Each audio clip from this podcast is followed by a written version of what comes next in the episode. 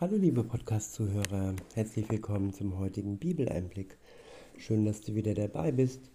Heute habe ich ein Kapitel aus dem Buch Jesaja.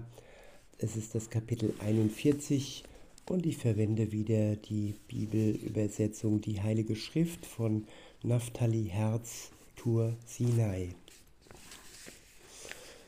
Ab Vers 1 heißt es, Still zu mir, Küstenland Lass die Nationen Vollmacht neuern. Lass sie heran, dass sie dann reden. Zusammen wollen wir zum Rechtsstreit nahen. Ja, was für ein Gott. Es ist kein Bastagott, Bastagott, es ist kein Gott, der einfach unterdrückt, der einfach ohne Dialog ja, die Völker unterjocht, Nein, es ist ein Gott, der sogar einen Rechtsstreit zulässt. Ein Gott der Streitkultur, könnte man sagen, oder der Debattenkultur.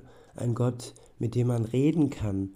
Ein Gott, dem man ja alle seine Bedenken vortragen kann. Und schauen wir mal ins Neue Testament, schauen wir mal auf Jesus. Jesus, der mit Thomas, dem Zweifler, ganz sachte umgegangen ist. Thomas hat an der Auferstehung Jesu gezweifelt. Er sagte zu seinen Mitstreitern, ähm, den Mitevangelisten, ja, ich möchte sehen, ich möchte die Wunde sehen, ich möchte meine Hand in die Wunden Jesu legen, damit ich glauben kann, damit ich ja, die Auferstehung Jesu wirklich im Glauben für mich annehmen kann. Und ähm, ja, Gott hätte ja sagen können, nee, du musst blind vertrauen. Aber nein, Jesus hat Thomas, dem Zweifler, ja seinen Wunsch erfüllt. Er hat ihm seinen Beweis gezeigt. Er hat zwar auch gesagt, selig sind die, die glauben, obwohl sie nicht sehen. Aber er war so gnädig, dass er sich ja auf die Bitte von Thomas eingelassen hat. Und so auch in unserem heutigen Text, ja, Gott lässt sich auf einen Rechtsstreit mit den Völkern ein, mit den heidnischen Völkern ein, mit denen ein, die ähm, Gott ja abstreiten und ablehnen. Und er stellt hier dann weiter in Vers 2 die Frage, Gott, der Herr, dort, dort heißt es, wer hat's von Sonnenaufgang aufgeweckt? Den Rechtsmann zu Füßen her berufen, gelegt vor ihn die Völker, bezwungen Könige, macht sie dem Staube gleich mit seinem Schwert, wie Spreu verweht mit seinen Waffen. Er jagt sie, er zieht im Heil, den Pfad, den man mit Füßen nie begangen. Wer hat's gewirkt und ausgeführt? Der rief vom Urbeginn die Ewigkeiten ich bin's, der Ewige, der Erste und mit den Letzten bin ich es. Ja, Jesus war der Erste, der mit seinem Vater ja die Welt erschaffen hat. Und er wird mit den Letzten ebenso noch sein. Weiter heißt es, die Seelande, sie schauen's, und erschauern. Der Erde Enden sind in Eifer, sie nahen und kommen. Hilf eins dem anderen und sprich zu seinem Bruder. Mut, ja, Mut. Ich wiederhole, hilf eins dem anderen und sprich zu seinem Bruder. Mut. Ja, manchmal brauchen wir es, dass wir uns gegenseitig helfen, dass wir uns gegenseitig Mut zu sprechen. Und ja, Mut bekommen wir auch von Gott, die wir dann weitergeben können und uns gegenseitig ermutigen können. Weiter heißt es, der Schnitzer festigt so den Schmelzer, der mit dem Hammer klettet, den der schlägt im Schlag, sagt von der Lötung, gut ist's und festigt es mit Nägeln, damit nichts wanke. Du aber, Israel, mein Knecht, Jakob, den ich erwählt, du Same Abrahams, der mich geliebt, du, den ich von der Erde enden fest gefasst, aus ihren Winkeln dich berufen, zu dir gesprochen, bist mein Knecht, hab dich erwählt, dich nicht verworfen. Ja, Gott hat sein Volk Israel nicht verworfen. Er war streng in seiner Erziehung. Er hat einiges zugelassen zur Erziehung und damit sie erkennen, dass sie ohne ihn nichts, äh, dass ihnen ohne ihn nichts gelingt, dass sie das Heil nur in ihm finden.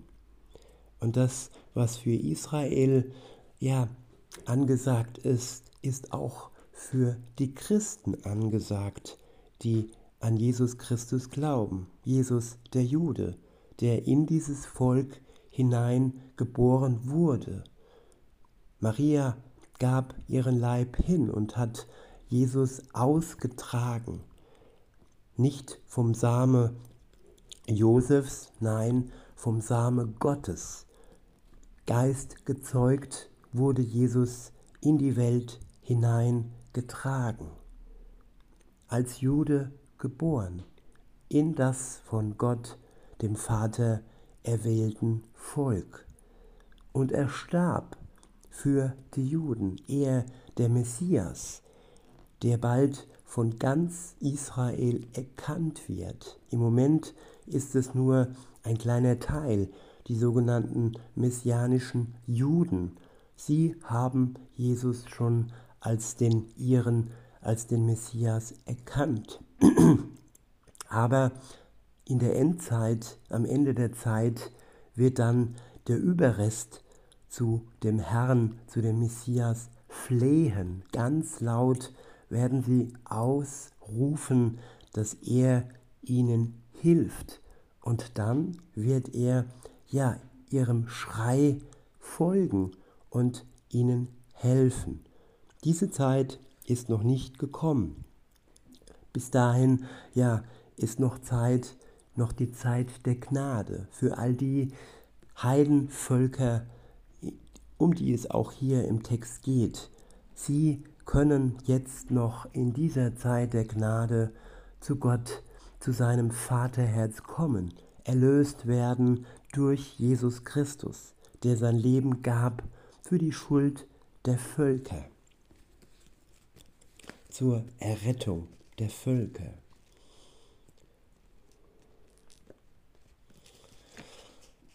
So, ich wiederhole Vers 6 und fahre fort. Hilft eins dem anderen und spricht zu seinem Bruder. Mut. Der Schnitzer festigt so den Schmelzer. Der mit dem Hammer klettet, den der schlägt im Schlag, sagt von der Lötung, gut ist's, und festigt es mit Nägeln, damit nichts wanke.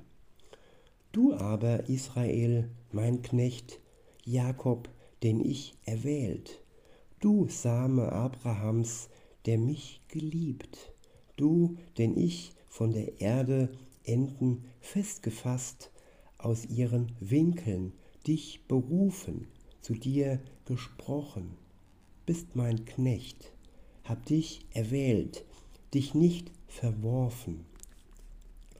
Nicht fürchte, denn mit dir bin ich. nicht bange, denn ich bin dein Gott. Ich wiederhole, nicht fürchte, denn mit dir bin ich. Nicht bange, denn ich bin dein Gott. Das ist die Verheißung, liebe Zuhörerin, lieber Zuhörer. Gott spricht dir ganz persönlich zu. Fürchte dich nicht, denn ich bin mit dir. Hab kein Bangen, wenn du die Welt siehst, die immer schrecklicher wird und immer ja, angsterfüllter wird und immer gottloser wird in den Herzen der Menschen, immer gesetzloser wird bei den Christen. Gott spricht dir zu. Ich bin dein Gott. Wir brauchen uns nicht fürchten und nichts, was wir sehen und erleben, muss uns Bangen und Schrecken einjagen, denn er ist mit uns. Weiter heißt es, ich kräftige dich, ja, bring dir Hilfe, ja, stütze dich mit meiner Sieg, mit meiner Siege Rechten. In Schmach und Schanden sie, all die sich wider mich entflammen, sind, äh, sie sind wie nichts und schwinden, die dir in Fehde, du suchst sie, wirst sie nimmer finden, die dir im Streit, wie nichts und null, so werden sie dir im Kampf. Denn ich, der Ewige, dein Gott, fasst fest deine Rechte der zu dir spricht, nicht fürchte, ich helfe dir. Nicht fürchte, Würmchen Jakob, ihr Menschlein Israels, ich helfe dir. Ist des ewigen Spruch, und dein Erlöser ist der Heilige Israels. Ich wiederhole, nicht fürchte, ich helfe dir. Nicht fürchte, Würmchen Jakob, ihr Menschlein Israels. Ich helfe dir, ist des ewigen Spruch. Man könnte auch übersetzen, ist des ewigen Versprechen. Weiter heißt es, und dein Erlöser ist der Heilige Israels. Siehe an, ich mache dich zum, zum Drescher Schlitten, neu, viel schneidig, wirst Berge dreschen und zermahlen und Höhen machen wie Spreu. Du worfest sie, Wind rafft sie auf und Sturm zerriebt sie. Und du jauchzt auf im Ewigen, berühmst dich mit dem heiligen Israel. Tja, Israel, das Volk Gottes, berühmt sich mit dem heiligen Israels. Sie werden berühmt mit dem Gott, dem Herrn der Herren, dem Herrn aller Völker. Er hat sich schon gezeigt in all den Kriegen, die sie geführt haben. Der Sechstagekrieg, wo sie umringt waren von Feinden. Und ja, Gott war auf der Seite Israels und Gott ist auch heute auf der Seite Israels, nachdem am 7. Oktober 2023 diese abscheuliche Tat, dieses abscheuliche Attentat auf das Volk Gottes geschehen ist. Die Hamas hat das Volk Gottes auf eine abscheuliche Art und Weise angegriffen. Und jetzt ist Gott es, der Israel hilft, der zurückschlägt. Und ja, es ist verheißen, es steht festgeschrieben im Buch im Alten Testament, dass Gaza zurückkommt zu den Israelis, dass der Libanon zurückkommt zu den Israelis und dass das Land Israel wächst und wächst mit jedem Krieg, das es führt. Die Golanhöhen, ja, sie haben sie schon eingenommen und so wird das Land mehr und mehr wachsen, weil die Feinde Israels wieder und wieder verlieren werden. Und wer verliert, der verliert Land. Auch Deutschland hat Land verloren an Polen. Und insofern, ja, man verliert eben, wenn man verliert. so ist das. Weiter heißt es, die armen Elenden, die Wasser suchen und ist keins da. Im Durst lechzt, lechzt ihre Zunge. Ich, ich, der Ewige, erhöre sie. Ich, Israels Gott, lass sie nicht. Ich öffne an den Auen Ströme und in den Tälern Quellen. Ich mache Wüste zum Wasserteich, der dürre Land zu Wasserbornen. Ich setze in die Wüste Zeder, Akazie, Myrrhe, Ölbaum. Ich pflanze im Gesenke die Zypresse, die Esche, Buschbaum, allgesamt, damit man's sieht und es er so kennt, aufmerkt und es versteht zugleich, dass dies des ewigen Hand geschaffen. Der Heilige Israels hat es gewirkt. Bringt euren Rechtsstreit vor, so spricht der Ewige. Heran mit euren Vollmachten, spricht Jakobs König. Lasst sie es bringen und uns zeigen, was sie ereignen, was sich, was sich ereignen wird. Doppelpunkt. Das Frühere, was es ist, tut kund, dass unser Herz wir richten, wir seinen Ausgang kennen. Sonst lasst es künftige, lasst das Künftige uns hören. Tu kund, was später kommen wird, dass wir erkennen, dass ihr Götter seid.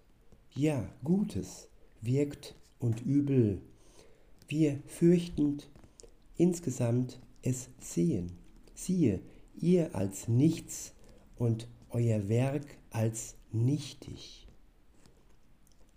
Ja, niemand kann sagen, was in der Zukunft kommt. Nur Gott sieht die Zukunft voraus. Nur Gott hat einen festen Plan, dem er nichts abweichen lässt. Jesus Christus war im Plan Gottes. Die Propheten Gottes waren im Plan Gottes. Alles war nach seinem Willen. Und auch, und auch, auch das Ende der Welt, siehe Offenbarung, ist im Willen Gottes. Es wird geschehen. Es wird so geschehen, wie es geschehen soll. Und wie es geschieht, so ist es gut. Und alles Schwere, das wir erfahren, es wird uns zur Probe erfahren. Wir werden es zur Probe erfahren. Wir werden es zur Probe erleiden. Und wenn wir überwinden, wenn wir das Schwere überwinden, dann werden wir als Gewinn die Glückseligkeit Gottes in Empfang nehmen. Wir werden ja in der Nähe Gottes leben. Er wird mitten unter uns sein. Die Sonne brauchen wir nicht mehr. Er wird uns leuchten. Er das Licht der Welt. Weiter heißt es, erweckt habt, hab ich vom Norden und er kam vom Sonnenaufgang, der sich meines Namens nennt, dass er auf Fürsten komme, wie auf Lehm, und wie der Töpfer Ton zerstampft. Wer hat's vom Urbeginn gekündet, dass wir es wissen, von ehedem, dass wir das sagen? Recht. Nein, war kein Melder, nein, kein Verkünder, nein, hörte keiner euer, eure Worte. Ja, viele Menschen tun wichtig. Viele Menschen ja, versuchen sich als Prophezeier, als Wahrsager. Und ja, sie bekommen ihre Prophezeiungen und Wahrsagungen oftmals vom Widersacher, vom Teufel. Und oftmals sind es Lügen. All die Nostradamusse und all die ja, Prophezeier und all die Sekten, die das Welt, den Weltuntergang vorausgesehen haben, der aber nicht eingetreten ist, sie haben alle gelogen. Alleine Gott kennt das Ende. Und alleine, wenn wir ihm vertrauen, wenn wir seinem Wort vertrauen, dann werden wir nicht enttäuscht werden. Weiter heißt es, als erster sagt ich Zion, sieh, da sind sie, und bracht Jerusalem Freudenboten. Und schau, ich, ist da keiner von diesen keiner, der geraten, wo ich sie fragte, dass die Antwort, dass sie Antwort geben. Ich wiederhole. Und schau, und schaue ich, ist da keiner von diesen keiner, der geraten, wo ich sie fragte, dass sie Antwort gäben. Tja, wenn Gott fragt, können wir nicht antworten, denn wir haben nicht die Antworten aufs Leben. Nur er, der das Leben erschaffen hat, hat die Antwort, hat Weisheit und kann uns Erkenntnis schenken. Weiter heißt es, sie alle nichtig, null ihre Werke, nur Luft und leer ihr Bildwerk. Ja, liebe Zuhörer, so lasst uns Gott vertrauen und nicht den sogenannten äh, Weisheitsbringern in der Politik, in der Wissenschaft und äh, in der Medizin und alles, was sie uns bringen wollen. Aber wenn es nicht von Gott kommt, so ist es nichtig und so ist es, ja, wenn es schlecht läuft, auch schädlich für uns. So lasst uns Gott fragen, was gut ist angefangen von unserem täglich Brot, angefangen von den Speisen, die wir zu uns nehmen, was gut ist für uns und was überhaupt als Speise, ja, Speise deklariert ist. Wenn wir schauen, was die Mächtigen vorhaben, sie wollen die Bauern äh, abschaffen, sie wollen im Labor die Pflanzen herstellen, die kein Licht sehen, die keine Erde haben, die nur mit Chemie ja, herangezüchtet werden. Kann das gesund für uns sein? Und mit 3D-Druckern wollen sie in Gänsefüßchen Fleisch herstellen. Kann das gesund für uns sein? Und all die Substanzen, die sie schon auf die Menschen losgelassen haben, ja, ja, es war nicht gesund und es hat sich herausgestellt, dass es dem Körper nicht gut getan hat. Deshalb lasst uns Gott fragen, was gut für uns ist und erst dann ja entscheiden, was wir in uns aufnehmen. In diesem Sinne, liebe Zuhörer, wünsche ich euch einen schönen Tag und sage bis denne.